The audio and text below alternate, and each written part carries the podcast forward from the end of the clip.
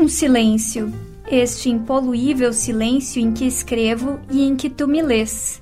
Mário Quintana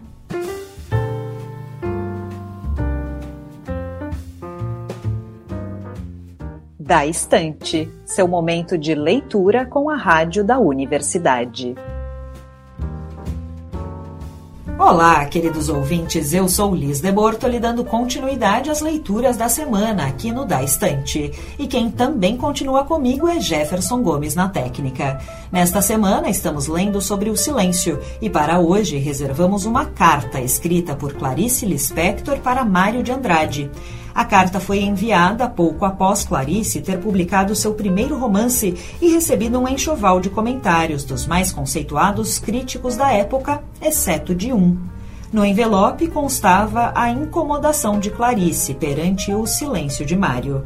Vamos ouvir quais foram as palavras escolhidas pela autora. Belém, 27 de junho de 1944. Mário de Andrade. Acostumei-me de tal forma a contar com o senhor que, embora temendo perturbá-lo e não lhe despertar o menor interesse, escrevo-lhe essa carta.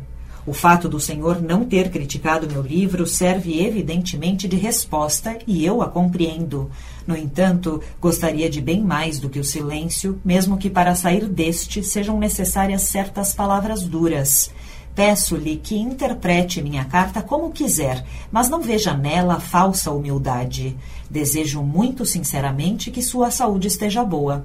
Clarice Lispector. Meu endereço agora é Belém, onde estou por tempos. Clarice Gurgel Valente. Neste programa trabalharam Liz de Bortoli, Mariana Sirena e Guilherme Gabineski.